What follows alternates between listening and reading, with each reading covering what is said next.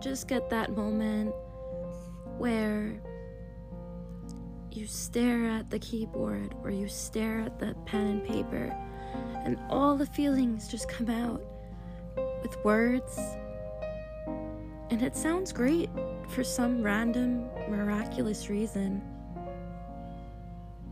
Maybe it's because the emotion, moment, or message is more powerful than your own experience of it. Maybe it means something greater. Maybe there's beauty in the miraculous range of emotions experienced. Anyways, I don't know. This is my stuff. Listen or not, it's on you. Enjoy!